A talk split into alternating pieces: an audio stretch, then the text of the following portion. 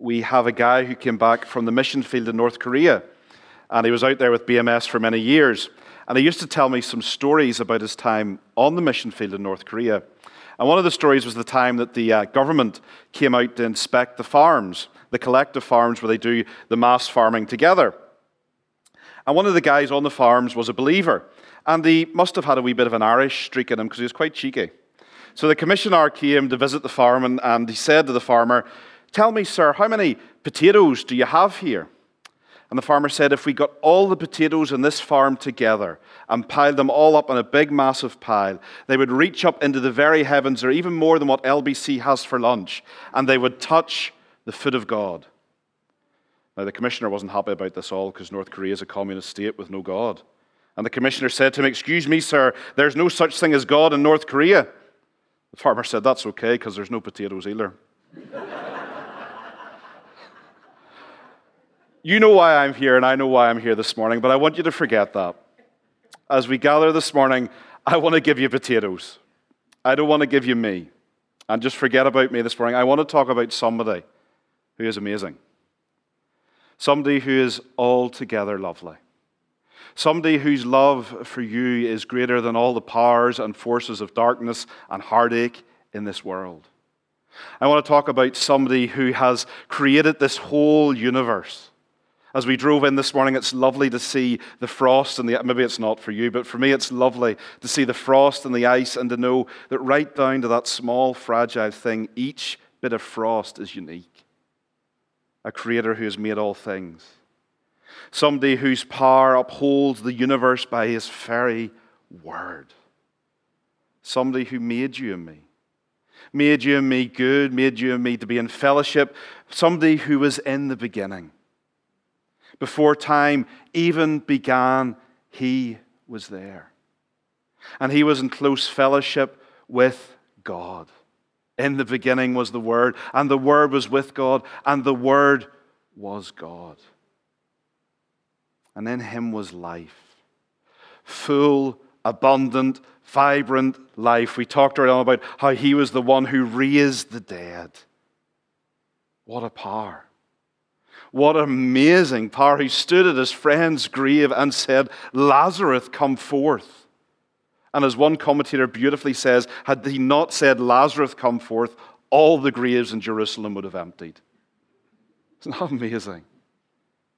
I want to talk about him this morning.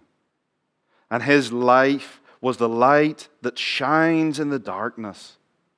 And the darkness has not overcome it. For 2,000 years of our history past, there has been one figure who has strode across the pages of history. Capitalism hasn't bought him out. Communism hasn't put him down. Emperors and kings and princes and potentates and dictators, none of them have stopped his march across the pages of history for 2,000 years. His light shines in the darkness. And the darkness has not overcome him. And no matter how grim and bleak and dark our times may seem, this light still shines. And the amazing thing about this light was in verse 9 there, the true light which gives light to everyone. Don't you want to know about him? This light is coming into the world. He's coming to us in our darkness, in our gloom. The people dwelling in darkness have seen a great light. He came into the world. He came that we would know about him. He came that we would believe in him. I shared it with the kids there, John 20, verse 30 and 31. These things are written that you, brothers and sisters, that you, friend who dwells in darkness, that you, friend who feels heartbroken and isolated, that you may believe in him. And in believing in him, you may have life. Don't you want that? And he came into the world. Now, I don't know about you, friends, but do you ever argue with the TV and the radio? Do you ever do that? You're sitting in the car and somebody says something and you start arguing with them. I mean, there's no. I'm sure there was a few fellas in households last night arguing with the TV. That's all I'm going to say about that. That should have been a penalty, but that's. Do you ever argue with the TV or the radio? There was a song that used to come on years ago and it used to really get in my goat. That's a Scottish thing for annoying me. Do you remember that song? What if God was one of us? Just a stranger on a bus trying to make his way home. Do you remember that? I'll not sing it to you, don't worry. And I used to say, but he was. He was one of us. God, the creator, the sustainer, the light that shines in the darkness, the one whom we want to ask questions, the one whom we want to know, even though we hide from him. He came into the world, and the world was made through him. Everything was made through him. Turn around and look at each other there. Don't scream.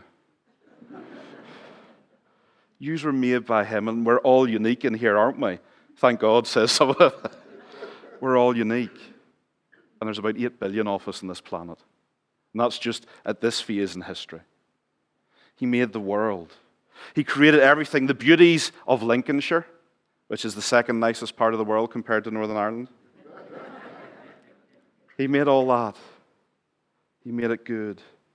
He made it right. He made it beautiful. The world was His, it was His creation. He had rights as the Creator. And yet the world did not know Him. It's been lovely hearing the worship team today. You guys play lovely.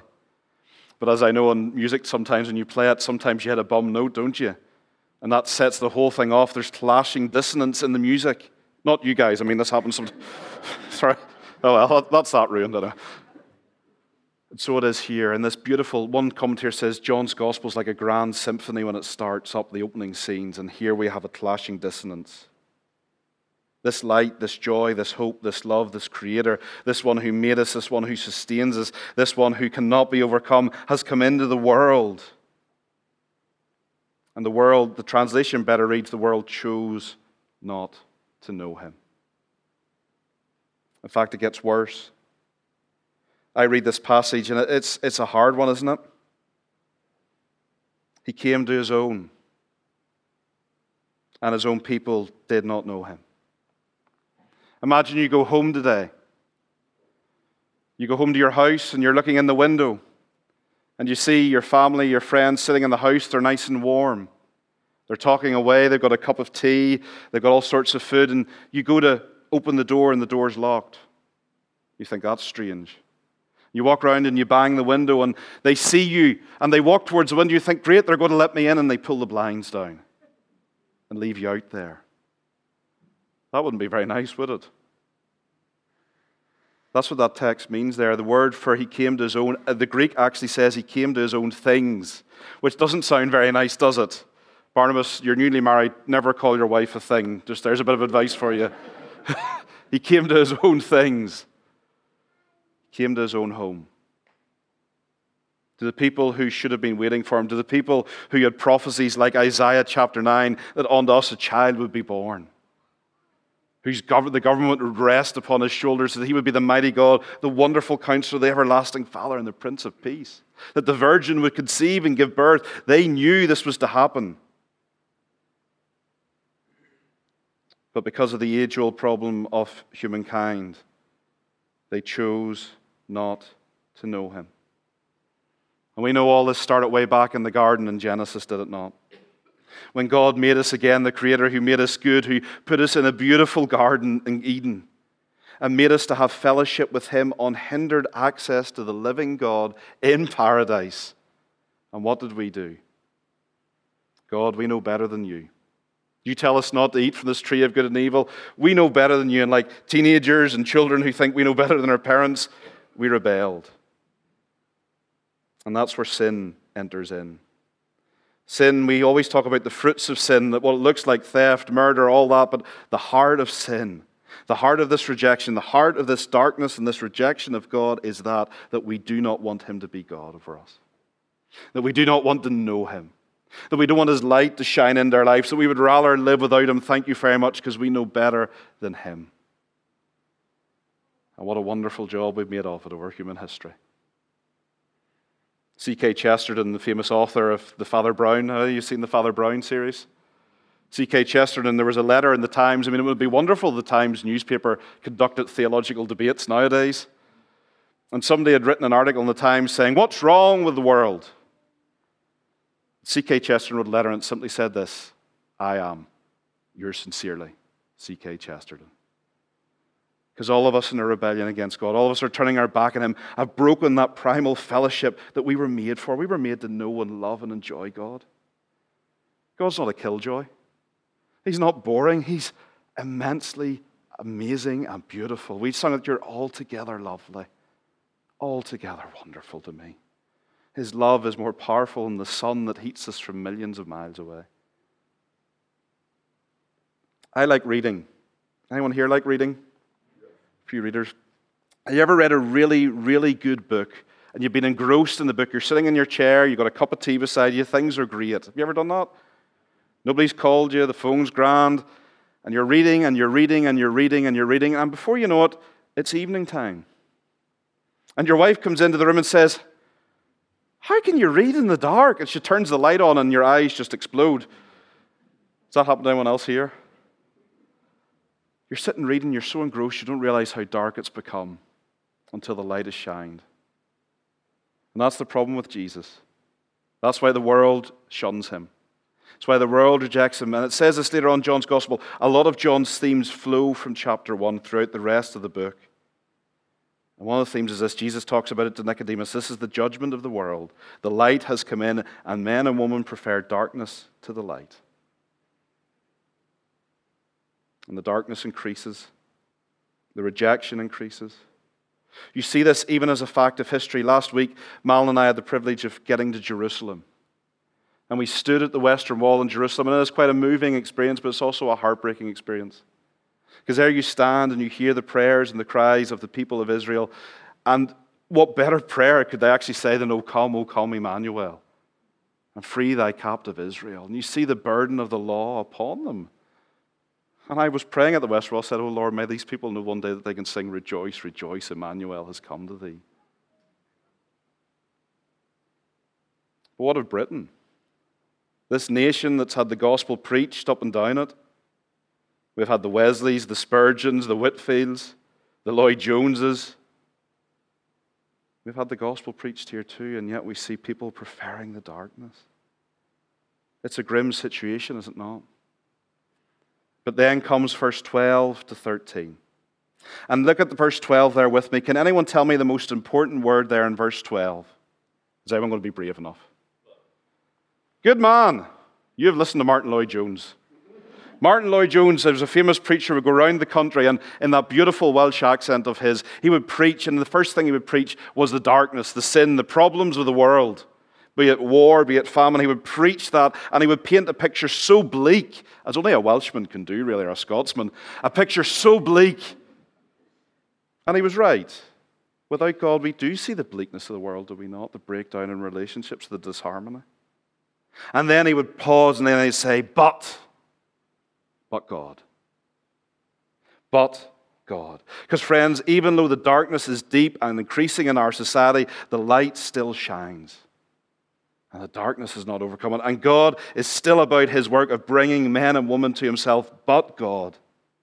I love that. How many of you in your own life could say that? Where you've prayed and things have been really dark and grim, but God answered your prayer. Or you've been in heartache and hardness. You've wondered, how am I going to get out of this situation? But God. But God. I love that, isn't it? But God but to all who did receive him, who believed in his name, he gave them the right to become children of God. Isn't that amazing? Who were born of, not of the blood or the will of the flesh, nor the will of man, but of. Into the darkness, into despair, God reaches in with his amazing love, his amazing grace, and he fills a heart with his Holy Spirit and they are born not of decision or will of the man, but born again of God. Jesus would talk about this in John 3 born again the living hope. What does it mean to be born again? It means the Spirit of Christ comes into us and fills us with His love, His joy. The Father and the Son make their home within us, and we are transformed within by the life and the power of God. That should be enough to turn a few bleak situations around, shouldn't it? How does this look in our own lives? But you may be sitting here this morning saying, Well, Daniel, that's great. God does this by his miraculous sovereign grace and intervention, but, but surely it requires something, does it not? Surely we must respond to this amazing love, should we not? And you're right, friend, this morning, if you're here in church and you want to know God, you want to love Him, let me give you a story. Alistair Begg uses this illustration, and I love it, and I'm unashamedly going to pinch it off him. He talks about the thief on the cross. He says, Imagine the scene in heaven.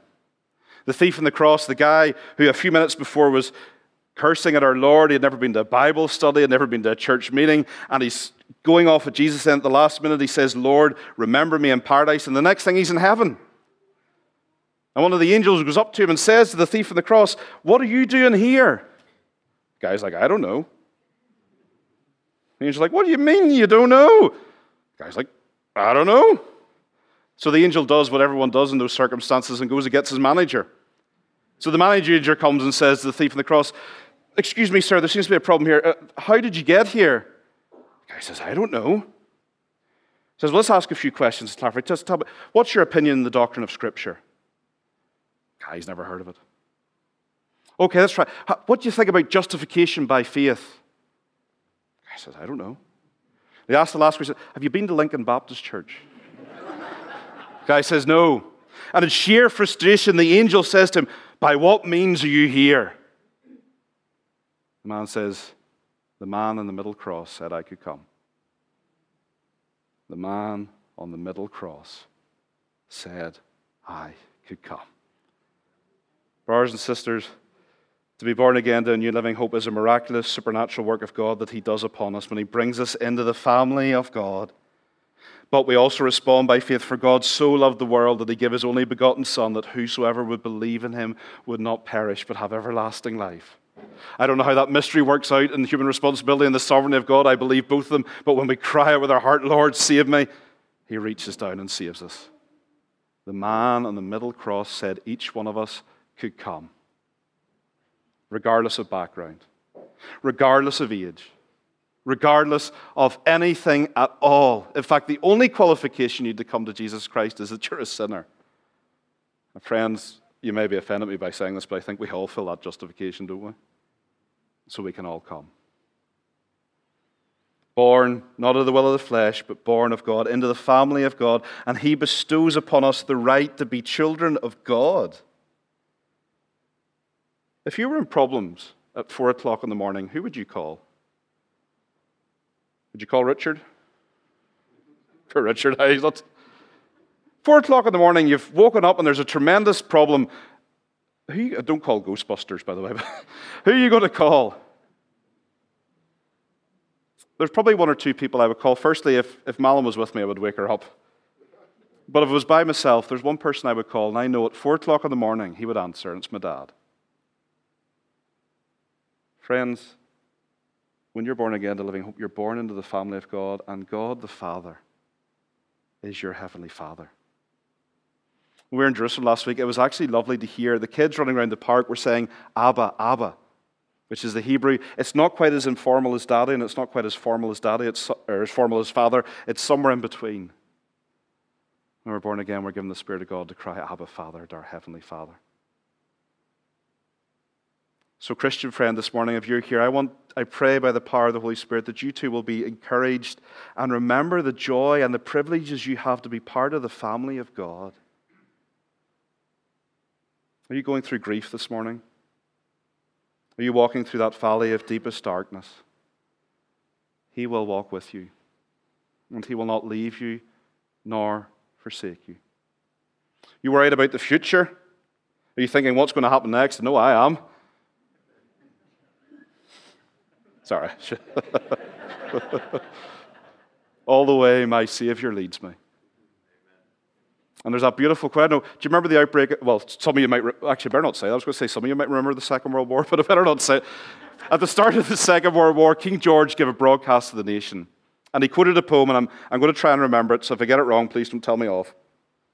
But it's basically this the guy standing, the watchman standing at the start of the year asked for a candle so that he may see the way. And the watchman replied, said, I'll not give you a candle. Go out into the darkness, but put your hand in the hand of God, for he is a better and surer guide than the light. He's with you. You're part of the family of God. And that also means that we are brothers and sisters to each other. I remember before I was a Christian, when I was first saved, you would, you would go to churches and um, you would hear these guys say, Oh, hi, your brother, hi, your sister. And yes, it usually wasn't an American accent.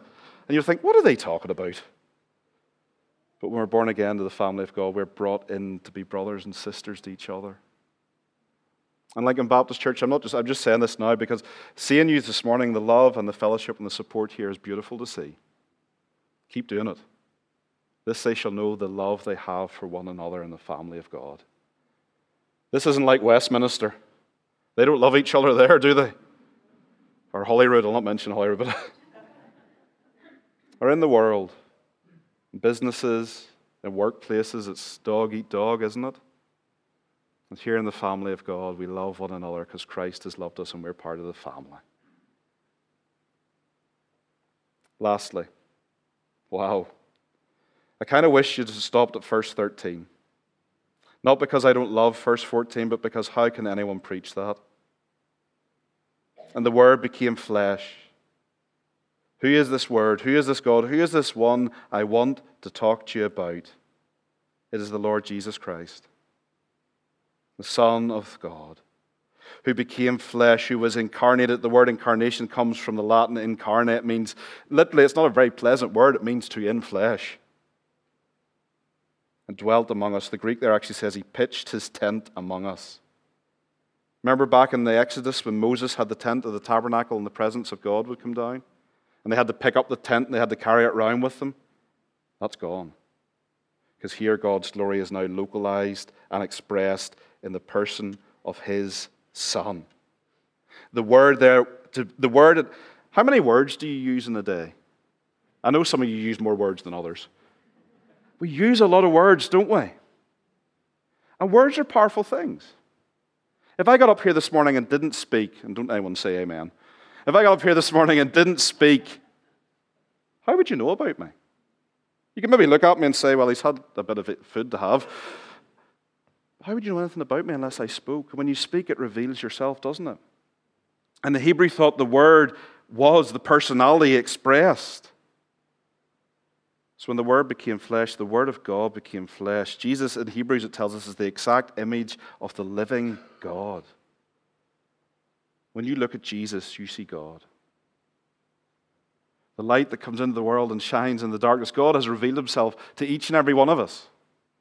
Do you ever get somebody ask you, What's God like? He's exactly like Jesus. He loves like Jesus. He walks like Jesus. He talks like Jesus. He's holy like Jesus. He's gracious like Jesus. God in flesh, truly God and truly man.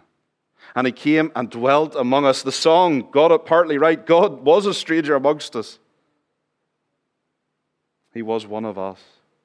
And because he was one of us, he knows our weaknesses and our infirmities. Hebrews talks about this again. See, when you go home today, don't watch Coronation Street, it's a waste of time. Not on. Happy days. Praise God. go home and read the book of Hebrews. Go home and read the book of Hebrews. Learn about your great high priest who prays for you. You know, as a preacher sometimes, and I feel bad about it, I do feel guilty about it. People ask you to pray for them, and I love praying for folk, but sometimes you just, it falls out of your head. But there's one who never forgets to pray for us, never forgets to intercede. In fact, our names are graven on his hand. Before the throne of God above, I have a great high priest whose name is love whoever lives and pleads for me. Oh, friend, this morning, He loves you, Christian. He is your heavenly Father. He is the Lord Jesus who has poured your Spirit into you. The world has dwelt among us, and we have seen His glory. Glory is of the only Son from the Father, full of grace and truth. Wow. Full of grace and truth. There's a scene in Exodus, in Exodus 34, verses 6 to 7 where Moses, and I love this about, uh, do you know there's one person I feel sorry for in the Bible, and it's Moses. I mean, see, going through the security at Ben Gurion Airport in Israel, I now understand what he had to put up with for 40 years in the wilderness. The Israelis have no concept of queuing. And it's like, it's like a raving warfare to get to the line. And when you get to the line, you're met by a security guard who says, What are you doing here? Well, I want to go home, but Moses had one request of God he had led the people out of the wilderness. He was up on Mount Sinai with God. He got the Ten Commandments, and he says to God, Let me see your glory. The beauty of God, the inexpressible light and holiness of God. Who wouldn't want to see that? God says, Moses, you cannot look on the full face of my glory because it will consume you. You need a mediator. You need somebody to stand between us. But I will do this. I will put you in the cleft of the rock, which is, where's that song comes from? Cleft, rock of ages, cleft for me. I'll put you in the cleft of the rock, and I will pass by, and I will put my hand over you. I'll protect you, and then I'll lift my hand, and you can see my back. And it's so glorious that your face will shine, but you cannot look at my face and live. That was Moses. Jesus comes. And we get glimpses of it as transfiguration when he peels back and we see his glory shine out. But he comes and he shows us a greater glory than the glory that Moses saw. He comes and shows us a greater glory. He shows us the very heart of God, and his glory is most clearly revealed and displayed on Golgotha, on the cross. You look at that cross. You don't see power and might, but you see a Savior giving his life for us because he loved us. You see the wrath of God poured out for sin because sin must be dealt with and must be atoned for. And Jesus paid it all for you and me. If glory is beauty, then Golgotha is one of the most beautiful places on the planet. Because there my Savior bled and died for me. And then three days later, he walks out of that tomb alive forevermore full of grace and truth. Truth about us that, yes, we prefer the darkness, we prefer sin, that we need a Savior and cannot save ourselves.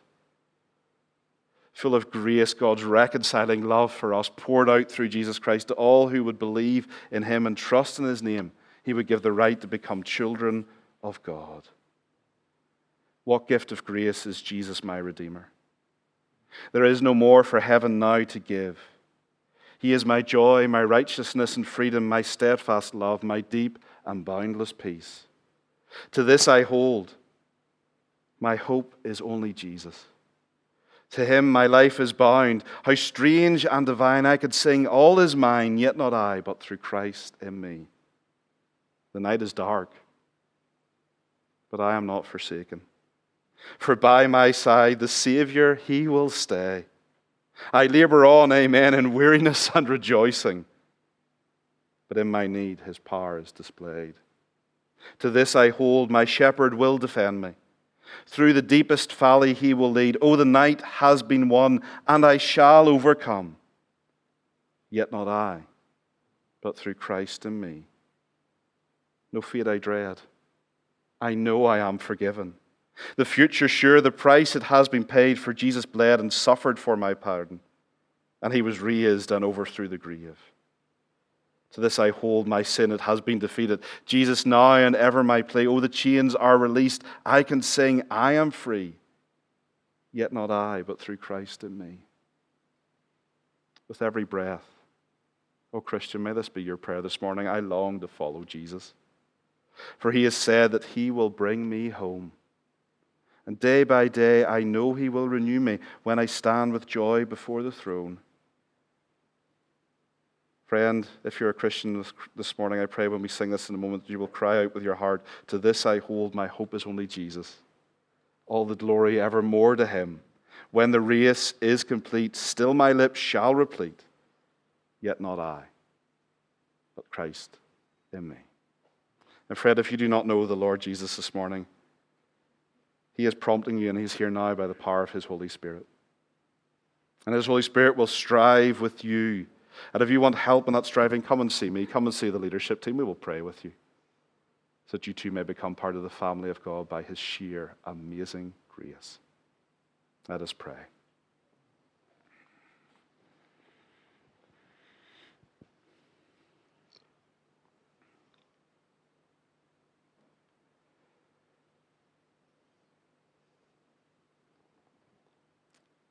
Lord, we thank you for your word. These things were written for us that we might know that you are the Christ, the Son of the living God.